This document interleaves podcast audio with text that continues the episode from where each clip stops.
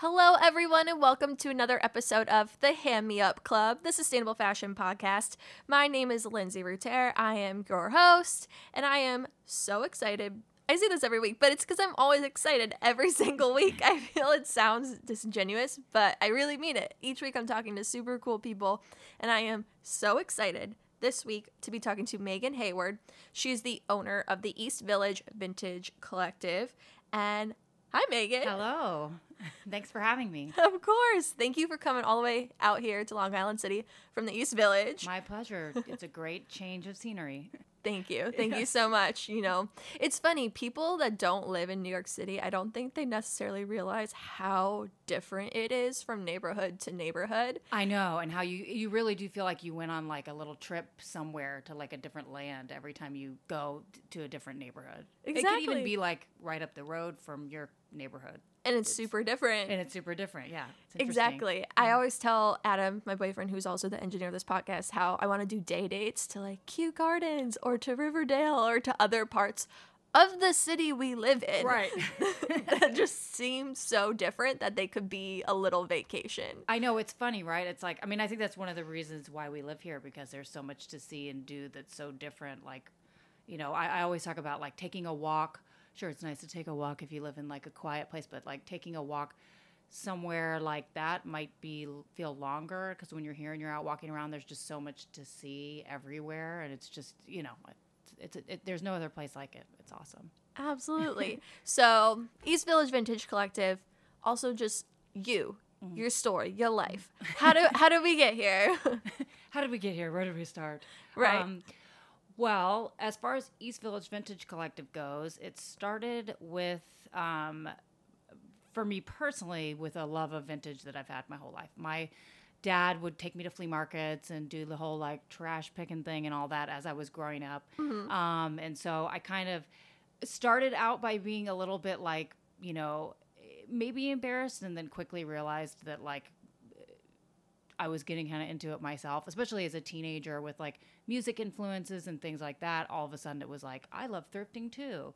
So it's something that I've just been passionate about since I was a kid, basically. Um, and, you know, I always thought, how awesome would it be to own a vintage store? I collected so much of it myself. And always the joke is like, that I make is like, I could have started a store um, with the stuff I had, and which is actually what ended up happening. I mean, I really, when I opened the store, it was like, I didn't have to do all that much shopping because I'd been collecting for so long. Um, and that's after toning it down because I'm originally from Florida and moving from Florida to New York. I've been in New York for 15 years. So, um, anyways, I'm a collector of vintage. So I've always loved it. And um, I moved to New York thinking, ah, there's no way I could open up a vintage store in New York. It'll never happen. And went down the path of a different career, which was um, working in post production sound for um, many years. And uh, started to get kind of tired of New York, going like, I don't know if this is for me. It's, you know, I'm struggling, this and that. And my boyfriend said, you know, maybe what you should be doing is something that you actually like. Like, it, you know, Wow, what that an might be a game changer. Maybe you'll like your environment a little bit more, you know, because I love New York. So it was, I just kind of felt, you know, a little over it for a minute. Where can I move that will be different? And it's like, well, I came here with the same, you know, feeling of leaving Florida. And it's like, usually that means there's something more to what's going on than just like, let me escape this place, you know?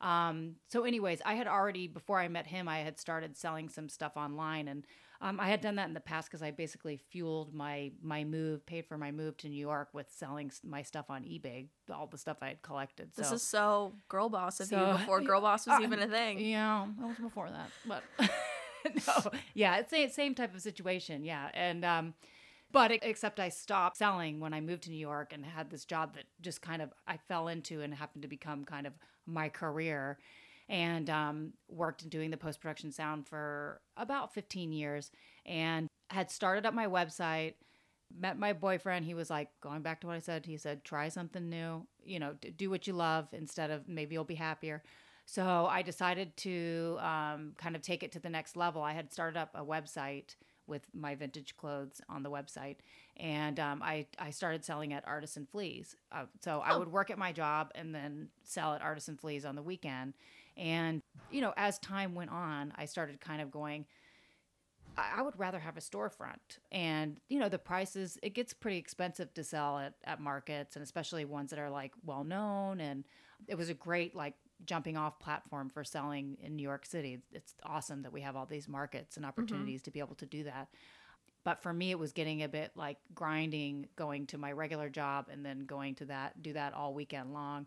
And if I wasn't going to be there, I would have to pay someone to cover it for me. You know, it just got a little crazy. So I started thinking, I'm like, I, I live in the East Village. There's all these empty storefronts all over the place, including in my own building. And I'm thinking there's got to be a way to, to gather some of these other vintage sellers and start up a collective. If we do that, uh, because everybody at the market had the same complaints like, oh, well, if I can't be here one day, like I, it has to, I have to be open, but that means I have to pay someone, and then it becomes like I can't afford it. And everybody, as all New Yorkers are, I'm sure you you know, everyone's juggling a million different things. Yeah. So it's like everyone's like, well, I can't do this and do that, and it's hard. Decided to try to pull together this collective of people that would be, you know, could still work at their regular jobs, cover a couple of shifts a week, you know, and split the rent and have other people who can't even work in the store come in and, and sell their things to and pay a rent um, that's reasonable and where they can leave their things in the store, you know, more like an antique mall type environment versus an Artists & Fleas it's kind of only on the weekend and this and that. So I tried to make it really affordable for everybody and then splitting it between all of us with shifts and rent made it more affordable. So that's kind of how it started. And the truth is, I would have always liked to have done it myself, even though it started that way. But I too, you know, as I said, was working at my other job. So it was like, how how can I? How can I? How can I make this plunge? Which it wasn't as much of a of a plunge, you know, because I was able to kind of finagle doing it this way. So I still worked at my other job when first getting started with the store, and then and then quit and started doing freelance sound work and stuff like that. So, um, and, and, then, then eventually, yeah, here we are. Eventually, like the people that that were involved at the beginning were kind of like, maybe I want to go do something else. I, you know, one's a teacher now and doesn't do vintage at all. You know, one lived kind of far away and was like, eh, I can't really do this. So everything just kind of weirdly fell into place, and really something that I thought I could never do. When I moved here and realized this would have been easier to do in Florida because rent here is insane and it's so hard to get a lease. Yeah. I'm like, oh, wait, I can do this. So it kind of all kind of worked out and fell into place in an interesting way. And I was able to get the storefront in my building because I've known the Convenient. landlord for a long time. Yeah. So it started out as, can we do a pop up? Like, I'll clean everything out. It's been sitting vacant for so long. You don't have to do anything. We'll just be in there for a couple of months. And then when it was doing okay, it was like, oh, you mind if I stay and like sign a, a, a lease? So I was able to work that out and not go through like, you know, giving up your left arm in order to get a commercial lease. Ugh, I'm sure. It's very hard. Ugh. Well, I'm glad that worked out. Yeah. And now so many people, not only as consumers, but as people that are owning shops and owning these vintage brands, they all have a place that they can go right. too. Exactly, exactly. So that that was kind of like the original idea is like how can we have an actual storefront that's in a you know the East Village where I would like to be that can work for everybody to come in. So we've we've uh, I don't have as many vintage sellers there. I do a lot of consignment now, and I have a couple people that have been there since the beginning that actually rent space. It's always open if someone wants to come in and do consignment or would be interested in renting space. But I haven't really been like advertising that these days because it's just kind of like if someone wants to come and set up, we'll work something out. But um, especially with opening a second store a year ago it's been it's kind of become more it's still a collective and it's still open to anybody but it's kind of become more me buying stuff for the store versus other people bringing in things. So it's been great. It's been fun. Glad to hear that. So the second store this is the florida store. Mm-hmm. yeah what's this one called it's also East Village Vintage oh, Collective, oh, okay. but it's um this is NYC and down there is Jax. It's in Jacksonville, Florida. Okay, so. still East Village Vintage, but I'm assuming it's different since it's Jacksonville, right? It's are are vintage trends different from state to state, or how does that actually work? They are, and you know, it's it's really interesting because going, being from Florida originally myself, but even in, I mean, Florida, it's a little more spread out, but Florida's kind of similar to what we were saying about New York City, where it's like Jacksonville versus Tampa, where I'm from, they're so different. You know, it's like it's a big state. It's like Miami's totally different from Jacksonville. You know, everything's different. Mm-hmm. Um, so I'd say the trends in Florida in general are different even from, you know, the different cities. But um so going in there, going in there to open up a store, I knew that it was going to be different. I mean, the truth of the matter is like uh, what I always tell everybody is that like a lot of stuff that pe- we wear here that like people down there might look at as like a costume you know it's like it's definitely like where the store is down there is a very artsy community and there are a lot of people that are into fashion and things like that but I even remember when I moved away from Tampa saying, I can't wait wait to go to New York where I can wear whatever I want. You know, and I remember a friend going, "Why can't you do that here?" And I was like, well, if I have to explain that, then I don't think you really understand. I should be able to do that anywhere. We all want to have that confidence, but it's Mm-hmm. Especially when you're like a you know early 20 something person and you're finding yourself and all this stuff and you're like you you know there's still that as much as you want to be your own person there's still that little bit that kind of wants to fit in so it's hard to really like walking out in Tampa, Florida and wearing like some crazy like vintage over the top outfit. Mhm. You're like, I got to be in the mood for that today. I'm going to there's going to be questions, you know. So, um anyways, the the point is that I think that it's a the fashion's a little more like subdued down there. It's just kind of a little bit different and you do see it kind of go through I think waves. I mean, there's definitely something to be said.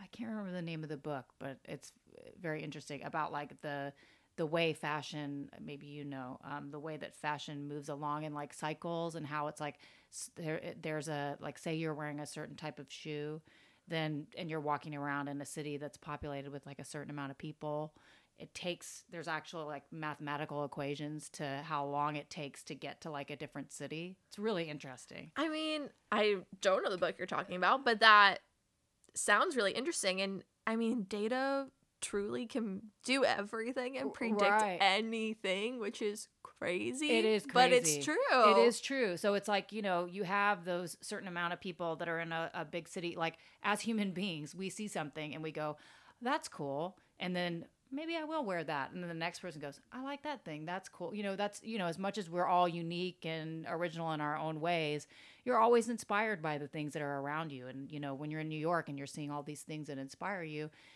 you're going to kind of pick up on it whether you realize it or not. And so then eventually it will make its way to these other cities once a certain people have picked up on it. So it, it is really interesting. But you do see that. Like it's like even just being open down there for the last year, stuff that was popular up here took a little bit longer to get down there and you can see it kind of going in waves. Although I will say social media has definitely changed that trend. I was gonna say that because so many people in New York they come from somewhere else, but now with social media, you still see all your friends and family back where you came from, and they still see you. And then you post your picture of your night out or going to this party or this Right. event, and then all your friends from Florida or from Michigan, where I'm from, or wherever, see what you're wearing, and then oh, you look so great, and then somewhere in their mind, next time they're shopping, they're like, oh, I remember right. I saw Lindsay in a pink coat like that that I loved, or I saw Megan in a red jumpsuit like that that I loved, and Yeah, it's very interesting. I bet, like, I mean, this book came out really before social, especially before Instagram got really super popular. So I bet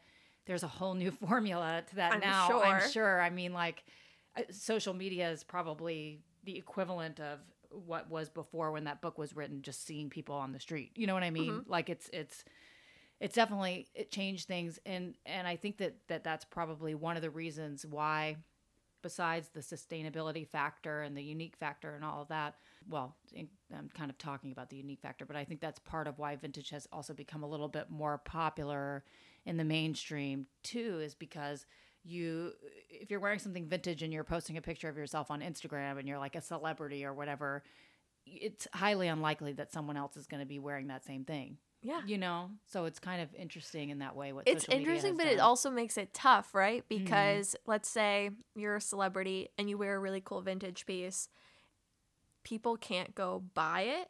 So then a fast fashion company knocks it This off. true. That's kind of Yes, the the, this is true. the negative side of that. Whereas That's if it were maybe just like a high end designer, that's maybe not not necessarily sustainable, but it's accessible to a consumer, and Right. so they can try and get it and that sort of thing. Whereas if it's just not available at all, then that I think leads to people just knocking it off, the and the people machine, that are knocking things off very quickly. Yeah, that's true. You're right. I hadn't thought about it from that perspective, and that does make sense to me. I'm like, and you're right because the truth is, is that a lot of people who see somebody wearing something, it's good for the vintage industry that people are buying it to wear on social media, or and the to, idea you know, of but like I want to wear vintage, or I want to wear something But one of a kind. the fact of the matter is, is that the you know most people in the world don't go that's vintage so i'm going to try to find something else vintage that i look unique in as well they're probably more like, where can i get that exact thing and you're right Yeah. that does feed into that yeah There are people that are trendsetters, and then there are people that are fashionable. right Not the same thing. right right I mean, there's overlap. right But there are people that are saying, I want to wear vintage. I want this one of a kind look. And then there's other people that say, that looks so good. That's so fashionable. I want to wear that. i want to look exactly like Yeah. that yeah you're right hmm, Hmm. interesting interesting But yeah, I'll have to I'll have to find the name of that book and tell you, and then I'll, We'll put it in the show notes. Uh, yeah, yeah, and because I'm curious too that maybe the person that wrote that book has done an update. New Albert times have changed. Yeah, Maybe they have a blog now and they're talking about it. it could be, you know. But I I do think that that's become the new like trendsetter is probably social media and Instagram. It has. I mean, it definitely. it has its like uh, you know really negative aspects and then but then there are some positive things you know too so positive for a small business that needs to advertise for free that's for sure but yeah. you know that's one positive i mean it is quite a handful to try to keep up you know on social media to stay updated that was one of the reasons i was late because i was literally walking down the street being like i gotta tag do this one post before i get up there like it's i have to do it now like it's important This is time. my engagement Yeah. hour. I have to do it. Yeah. it's just like oh it's a lot but it's a it's it is a good tool for especially i mean my business is is me. It's a very small business. My my boyfriend now works there full time helping me out and has for the last like year or so we kind of just made this decision of like it's better for us both to do this together. And then especially with opening the store in florida it was like we drive back and forth we pick along the way you know stuff like that. So it's that's been kind of the fun part of it. Owning a business is a lot of work, as I knew before going into it. But when you're doing something that you love like that, it's fun, and it's it's been fun to be able to travel back and forth to, to Florida. So I'm sure. yeah, So things you want- find.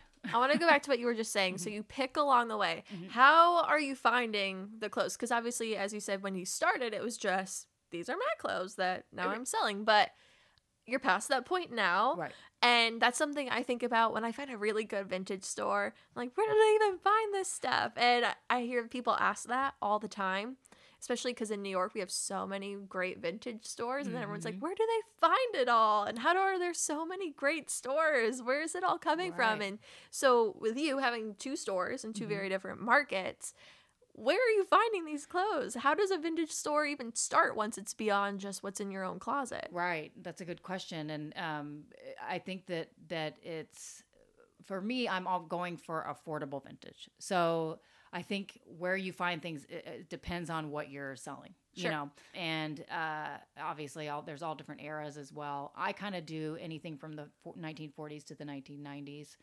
The 2000s are creeping in there. They're trying to make their way in. We'll we'll But see. did we have any really great fashion in the 2000s? That's, why what's hard. like, no, no. Like, what do- what do we even do?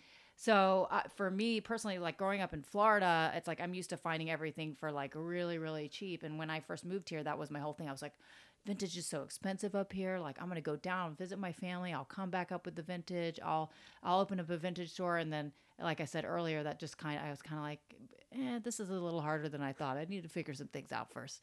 But it's very picked over here and especially these days it's kind of picked over everywhere because so many people are selling online so it's Mhm. even a different i mean it used to be like nothing but gold like if you drove from new york city down to florida like if you stopped at thrift stores garage sales you know auctions whatever along the way you would find so much good stuff because everybody that lived in those areas they didn't care or it might be that someone passed away and their kids are like let's just get rid of this stuff.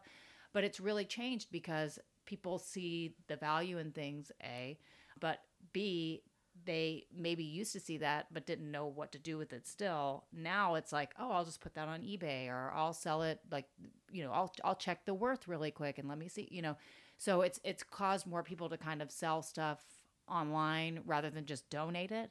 Mm-hmm. Um, so it is harder to find stuff. That was one of the reasons for me to open up the store down in Florida, in addition to seeing my family and being able to get out of New York sometimes and stuff, was to try to hit up all those places because there's still a lot of gyms like kind of in between New York and Oh, Florida. I'm sure. But it took longer to find them than, you know, it's been a lot of like this last year, like, okay, this one was a doozy. We won't go back to that one. Like making a little list of these are the places where we definitely have to stop. And it's interesting too, because it's like, okay, well, if we stop like right outside of like, we found one that's really cool that's like right outside of DC. Okay. But that, th- the stuff that they have there is more like, if I'm looking for power suits, like, you know, vintage power suits, like vintage, you know, really cool vintage like slacks and like kind of more basics because it's like all people that like got rid of their stuff but worked in DC, you know? So mm-hmm. it's kind of interesting to see the stuff that you in the different cities uh, that kind of goes along with what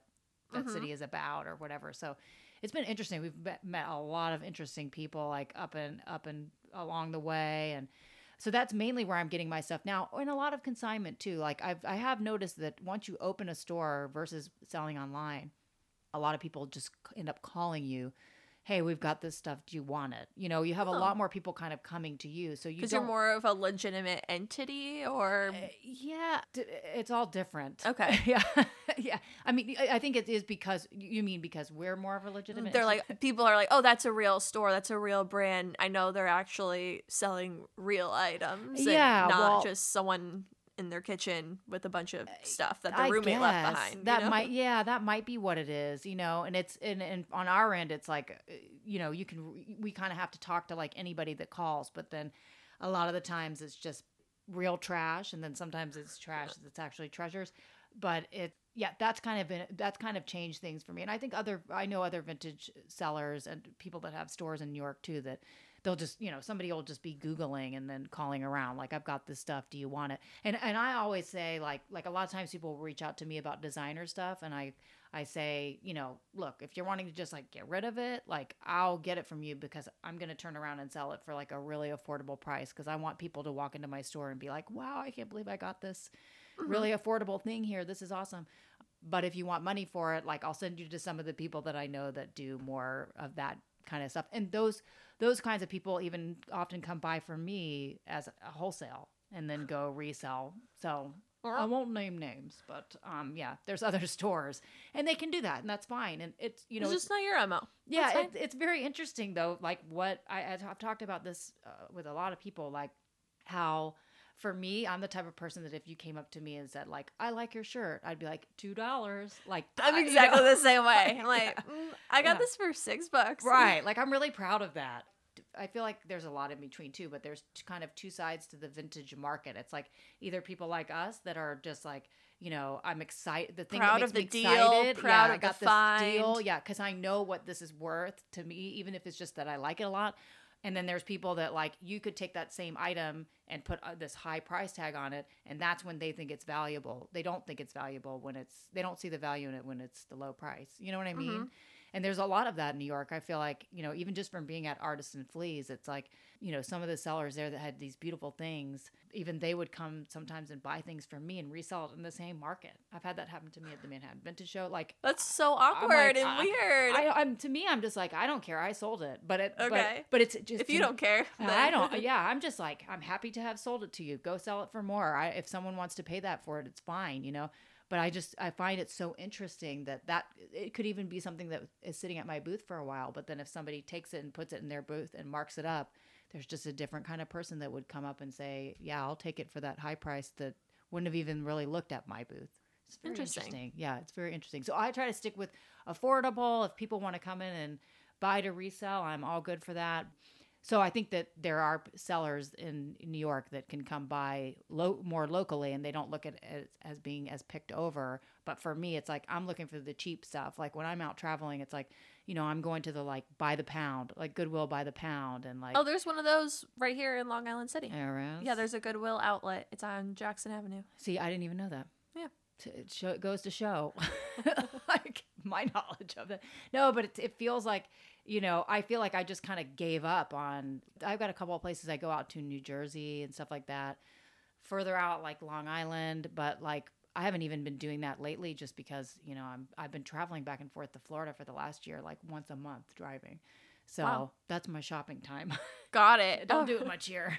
So when I go back to what you were saying. Sometimes you get sent some things that are real duds to look mm-hmm. at for your store. How how do you know it's a dud? How do you know it's not good vintage? Because I think a lot of people are like, if it's old, it's vintage. Not necessarily the case. Yeah, not necessarily the case, and I think that that it, it all depends on what. Like, I've been pretty lucky so far since opening the, my business, just kind of picking out things that I like, and it has kind of worked out for me. For me, the duds are more like, I because I sell like decor and tchotchkes and things like that too, and it's more like on that side of things, it's like rusty old cans. It's like that might be worth money, and it, it's it, interesting in a certain market, but it's not not for me. And it's hard sometimes, even with clothes as well, where it, somebody comes in with some clothes and maybe they have a sentimental value, but it's just like I don't know. I guess it's it's hard to say what what's garbage because really it can all be looked at that way. Somebody might think what I like is garbage, but I just feel like you know, real true vintage for me that I like is like interesting clothes with cool patterns, you know, stuff that you can tell was well made. But I think sometimes when it's hard when someone comes to you with something that they are really excited about, like I'm I'm too nice. Like I've sometimes taken things that I'm like, why did I do that? Like I can't afford to buy that from that person, but like they're so they're they're attached to it or, you know, they're so um, they think it's so great that you're just kind of like, okay, sure, like I'll give you a couple bucks for it, you know. And then I'm like, end up sitting on the stuff for a little bit, for a little while. But I think everyone has their own kind of taste, obviously. But I'm like anything, anything that's like crazy over the top, like '80s patterns, and um, really cool '70s stuff, and like late '80s, early '90s. I get like I can't say no to it, but but I have a hard time saying no to everything. That's that's the truth. So. I shouldn't be saying that. It's like bring Megan your your trash. She'll take it. She's a sucker.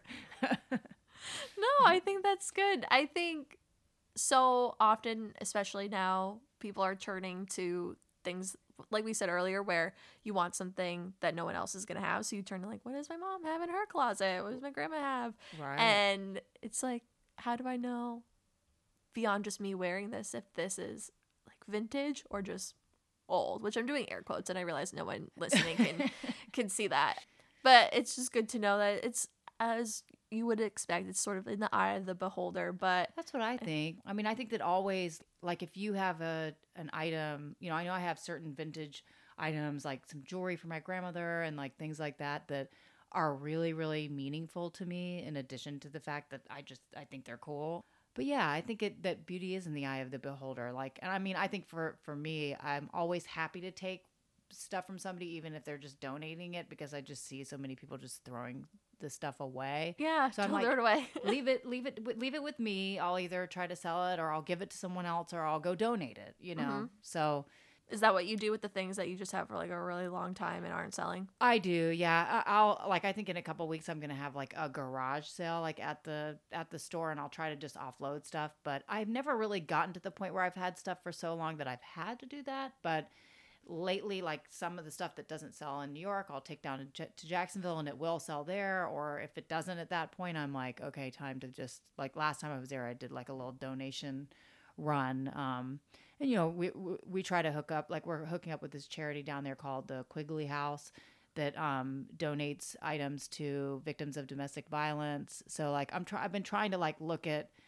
not just dropping it off at like some random Salvation Army or whatever, like really trying to go, okay, who would need these things, you Mhm. know, and try to be more specific about where I'm taking it. So since I have a car, which I never had in New York until opening the store, and I was like, I, I could buy a cheap car rather than paying for whatever Flights back and forth, yeah, yeah. or Zipcar or whatever was going on at the time. Um, when I got the car, it's easy for me to just like kind of load it up and then donate it at some point, which I think is it's interesting in New York because it's so such that's a luxury that a lot of people don't have, and so they everybody does just. I mean, the amount of stuff I see just thrown out on the street is crazy. It, I mean, it is crazy, but there's a whole subculture of people that just do trash picking in New York City Yeah. because so many wild things get thrown away. I know, I know, and I think that like, I mean, when I first moved here, I'd be like, wow, like I remember I I lived in Brooklyn at one point, and I had I found this clock that was like a the sidewalk that was like um a bowl a bowling clock. And it, I just, it was like the coolest thing. And I was just like, wow, this is awesome. And I used to find stuff like that. And then all of a sudden it was like bed bugs. Yeah. The it's like, painting above you, that's from the trash. Oh, it's so cool. I love it. That's the thing. It's like you can still get nice, clean things off the street. It's you know, it's not as scary as everybody likes to make it out mm-hmm. sound to be. I don't really deal with fabric things. Right. That's Yeah. that's where I draw the line. I Yeah. love finding, you know, a painting Oh, yeah. or a stool or something like that. Yeah. It's but I would never take like pillows. I know, I know. It's just a little like what you have to deal with if you you know you're taking a big big chance. And for me personally, like I can't do that with the store. Like that would Yeah. be like my worst nightmare. Yeah. So I have to be Mm. very careful. And I don't know why I'm talking about this. I shouldn't have even brought it up. No, I mean it's great because Yeah. you're saying like, and I would never do that with Right. the store. Right. No one has to worry. yeah. That's so great. So I want to talk to you a little bit. We were talking a little before we started recording, but the future of vintage, which Mhm. sounds funny, the future of the past. Clothes we have right now, as we were saying, old vintage now gets reproduced in Mhm. fast fashion. Now, when people want to copy a look they see that they like and it doesn't really exist, Right. and that's the clothes we have of today. But those clothes aren't really made to last. right. And so 10 years, 15, 20 years from now, the vintage that we have for this time period is going to be kind of non-existent possibly in a way. I don't Right. even know what to think like what is the vintage industry even going to be like? Right. It is very interesting because, like, when you look back at the vintage that we're looking at now, what is Mhm. vintage? Like, even up to to the '90s, it's just it. It feels like fa- I don't I I don't know enough about the history of fast fashion, and I should, but it feels like that didn't really fully kick in 100 percent like to the extreme that it is now until like Oh, the absolutely. 2000s, really, right? Uh, Yeah. So like so what we have now that we're considering vintage, it, it really is vintage. The majority of it was made better. So that'll last us for a while. But already you're noticing like I'm you know that there's there's not as much of it out there just because there just isn't, you know. Mhm. So yeah, what what will it be because the you see the stuff that's made now and the materials are so crappy whereas if you go back to even whatever was considered low end, you know, like it wasn't fast fashion, but there was like low, lo- cheaper clothes that you would Mhm. you would buy. Even that stuff was made with more quality ingredients at the time, so it, it that's still around too. You know, Right. like I even think about when some of it's like uh, I was listening to one of your, podcasts where you were talking about like materials and stuff and like what's eco friendly, like material wise, okay. and I found that very interesting. But when I think about like uh, materials that stuff was made of that was cheap, it's like polyester. You know what I Mhm. mean? Like there was fancy stuff made of polyester too. But when I think back about like cheap, what would be maybe be considered along the lines of fast fashion, which you just think of as being kind of more. I do being more like cheaply made stuff. It was still materials that were that are like probably like never gonna die, like in a bad way. Like you mm-hmm. know, like like it's it's stuff that's you know not very eco-friendly and and things like that but it's going to be here for a long time so it is uh, at least the positive is it, it is clothes that can be reworn you know Mhm. for a very long time but that's not the case now so what is the history of vintage is is a question that it's actually something that I like I feel like I don't know what the answer is because I, I always think I so positively about you know when I got into vintage it wasn't because of anything to do with the environment. Like I'm just going to be totally honest. But then when I started thinking about it, I'm like, whoa, this is actually has has that cool aspect to it too, you know. And then here we are, you know, in 2020, and it's like so much more focus has been put on the environment, which is amazing. So you can, I actually feel like, oh, and I'm doing something that I can feel good about myself. That's actually good for the environment as well. But then with you posing that question, it's just like, oh, yeah, actually, you know, I've always looked at my business as, wow, I actually fell into this business that's actually really positive and is going to do nothing but grow. But how is it going to grow if there's The no interest more is going to grow. Yeah. Yeah. but then like it's like what happens with all the clothes like right. is the pool gonna dry up? What's gonna happen? Because there, of course, there are sustainable clothes these days being made, and more stuff made with better fabrics that that will probably last for a long time.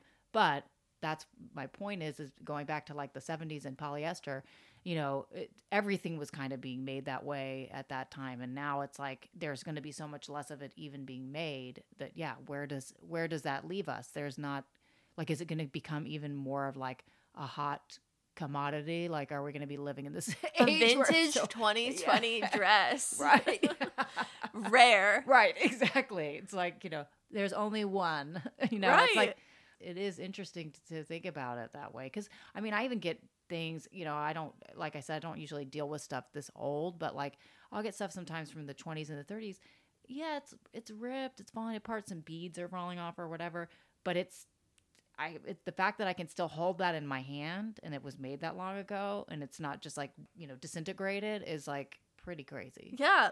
Now it's crazy thing. The 20s were 100 years ago. I know. And it's still here. It's crazy. I know. That's so wild. yeah. So I don't know what what the future of of vintage holds. I mean, hey, let's hope that like some laws get made or you know some things change where you know garments have to be made in a different way, and then it'll we'll have a resurgence of things that'll last for a while. You know. That that's the goal. That's the that's the hope. Mm-hmm. So clothes that'll last a while. Let's talk like someone just getting into vintage. Mm. Let's say my mom gave me an old dress she used to wear in college, or my grandma gave me a sweater, and these are my first vintage items. How do I make those last, or how do I take care of vintage? Is it different from my regular clothes? I think so. I think just like people should take better care of their clothes in general.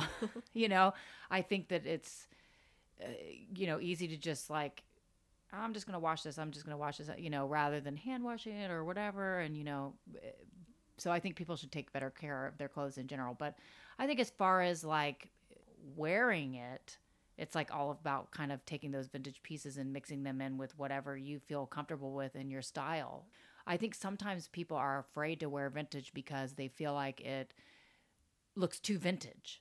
You know what I mm-hmm. mean? And like it's really you can kind of mix vintage pieces with modern pieces. I think too that like say you actually get like a grandma sweater from your grandma. You know what I mm-hmm. mean? It doesn't have to look grandma. Like you can mix it with other things and have it look more modern or or you can go for the grandma look like you do you. Like Yeah. whatever whatever works.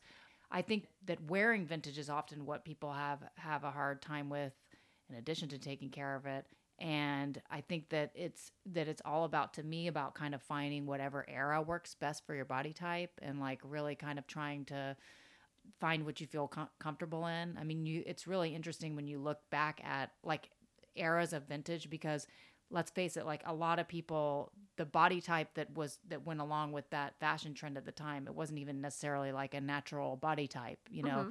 It's like you go back to like the 1950s and people were wearing like corsets and stuff to get themselves in those dresses. That's why you put that on now and you're like why doesn't this fit me and it's like because your waist isn't this tiny and your bust isn't this big you know But it also is kind of interesting, just to that, even very specifically, trends totally repeat because we're not wearing corsets, but people are wearing Kim Kardashian shapewear. this is true yes know? that's a good point that is a good point yes Same, There's same some- idea. you'll find a way to fit into it. Right? That's the point. But yeah, but I think that you know, it's. I think that there are there are people that could fit or that are all the body types of like the previous trends. You know, Mm-hmm. it's it's like I might want to wear something that's from you know a certain era but it might not necessarily like fit exactly with my body type and then i might be like wow like i mean i remember at one point being like wow 70s jeans really fit me well like 80s jeans kind of don't and i knew that because i was a child in the 80s like, they didn't fit me then and they don't fit me now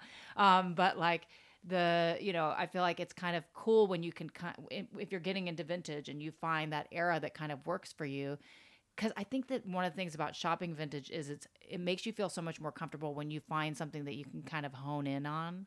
You know, like it feels. I could see why it would feel very. Uh, you know, I like to pick through everything, and I've always enjoyed that. But I can see where certain people wouldn't be that way, and it would be it, like a lot more comforting to be like, I know, uh, like I got this sweater from my grandma, and now I know I like like how these things fit on me. Or my mom gave me th- these earrings and I I love them. Like I want to look for that style now when I'm out and about. And I feel like when you get that going and you start like honing in on that, everything else feels like quite a bit less overwhelming. I don't know. No, I think that's I think that's really true. And I have thought of that just as a kid growing up in the era of reality TV and Mhm. say yes to the dress, what not to wear, that sort of thing, and seeing people really discovering personal style. And Right. I learned even as a kid, just like, oh, women that are apple shaped look really good in like a belted empire waist 40 style dress. Like that really suits that body type. right. I don't have that body type, Right. but I was learning like, oh, that's the kind of stuff that looks good on that body style. And then, oh, if people are like kind of more stick figurey, thin, lithe bodies, they look really good in slip dresses. And Right. that's not as great of a look for me where I'm a little bustier and it's not going to look the same way. And you sort of learn like, oh, okay, that Oh, works yeah. for that kind of person. I think it's hard sometimes when you you go and I think that's one of the kind of the cool things about vintage shopping vintage versus following like exactly what's on trend in the current moment. Mhm. I think you can find those vintage pieces and have them go along with whatever is on trend if that's what you're looking to do. But I also think that you can find more things that might be better for you, for your body yeah, type. except that's not know? the trend of clothes being made now. Right, right. Where can you look? right right because i mean despite the difference in sizes like you know if you were to go into a, a shop that sells new clothes despite the, the difference in sizes it doesn't mean it's going to fit you the right way because it's still catering towards a certain body type i mean that's just how fashion goes you know Mhm. what i mean so you might see this shirt at a, a store that you really like but it's and you you go in wanting it to look you know a certain way on you and then you get sad when it doesn't and it's kind of like well that's it's nothing That is me every know? time I wear something blush color. Right. That's me with yellow. every time, because especially with millennial pink, there's so many Mhm. light blush pink things. Mhm. And I always love them and I always want them to look so good. And then I am so pale and it always looks so bad. I, I'm the, I'm pale too, so I feel you on that. Yeah, yellow is that way for me, where it's like I put it on and I'm like, now I'm just a yellow person. Like everything look like my skin tone is too has too much. I don't know. It's yeah. I want I really want to wear yellow, and it just doesn't work for me. So I think that's another good thing too. Actually, to bring up the point about color, is that that's a, a good way to help you with vintage shopping as well.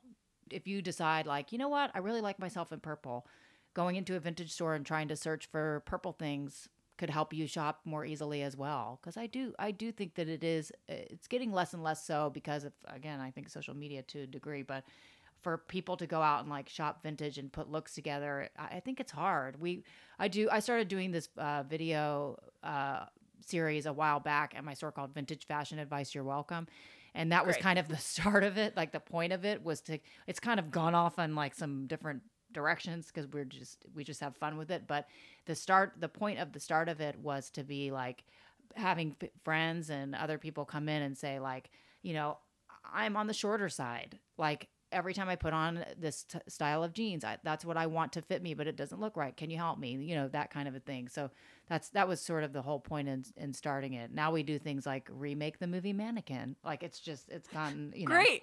it's all fun but it's gotten a little you know le- we're trying to actually right now get kind of back to the um, styling we actually just had somebody come in the other day saying i'm looking for a power suit something that i can wear at night and then something that i can wear um, You're like, I in the know exactly Yeah. the thing for you. Like, I bought it just got it. outside of Washington. yeah yeah exactly exactly i'm like hmm so yeah it's it, that's been that's been really fun and i think that one of the things i i, I kind of started it just to do it for fun but then i really would see you know even friends that have been to my store a million times come in and do these videos and be like i want these things you know and and actually get get the clothes that we styled them in um, because they felt good in them. So it's like okay well that was a win-win. Like i you know uh, kind of was just doing it for fun but it really is it is hard. Like and if you're not i mean i love shopping but it's like if you're not into shopping it can get you can get defeated so quickly you Mhm. know? So it, it is nice to have somebody to kind of help you get started on that even if it's just like look for stuff in the from the 1980s like that will fit you well you know mm-hmm. anyways No, I think that's a really good point because I'm the same way. I love to shop and I love Mhm. to style people. I do it for my friends, I do it for my boyfriend, and I will say things, especially with the women, like, oh, you should go if we're at a store, go look for these kind of things. You're gonna look really good in a crop jean, or you're gonna look really good in a crew neck sweater. Stay away from the hoodies, or you're gonna look really good in this style dress. Go look for that, or look for things that are purple, or look for things that are mm-hmm. orange. That's your mm-hmm. color. right and but But people that- don't always know. I know, and the, and the thing is too is that that takes a certain level of confidence as well. Like I really think even when I first opened the store, I had a hard time sometimes saying to somebody like, "Trust me, this is going to look good good on you." And I I never wanted anyone to feel like I was like forcing. You're way nicer. I was like, just Yeah. do it. I'm right. I, I was like, I don't want to offend you. Um, no, I, and I think that I- I've worked at, at my friend owned a boutique in Tampa, where I'm from, and uh, that I used to work at, and she was just like, she'd be like. To me, you know, she and I worked there for some time, so it, it, I would always end up leaving with all these clothes, and I'm like, uh, this doesn't make sense. I'm supposed to be making money here, but she was so good about being like, you need to put this on, like, and I'd be like, I I don't think that that will look good on me you need to put this on. And then I'd be like, oh, okay. Yeah, actually, this does work. Who knew? Now I know that I fit into that style of pants or whatever it would be. But a- after having the store for a little while, my, my confidence level on that's gotten a little bit better. Like, I'm a little bit more like, no, no, trust me. Or if they're like, no, I'm going to try it on anyways. Okay. And I'm like, I told you. Yeah. Mm. You look so good. Go for it. Waste your time. I'm just kidding.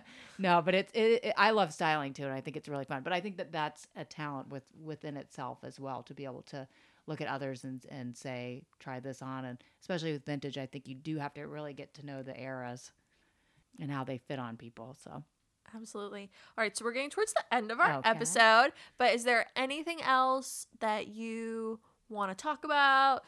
Shout out about East Village Vintage Collective, about yourself, also just where can people find you? Yes, we are. Um, East Village Vintage Collective is in the East Village, more Alphabet City area on 12th Street between Avenue A and Avenue B. And uh, Jacksonville stores in an, an area called Murray Hill.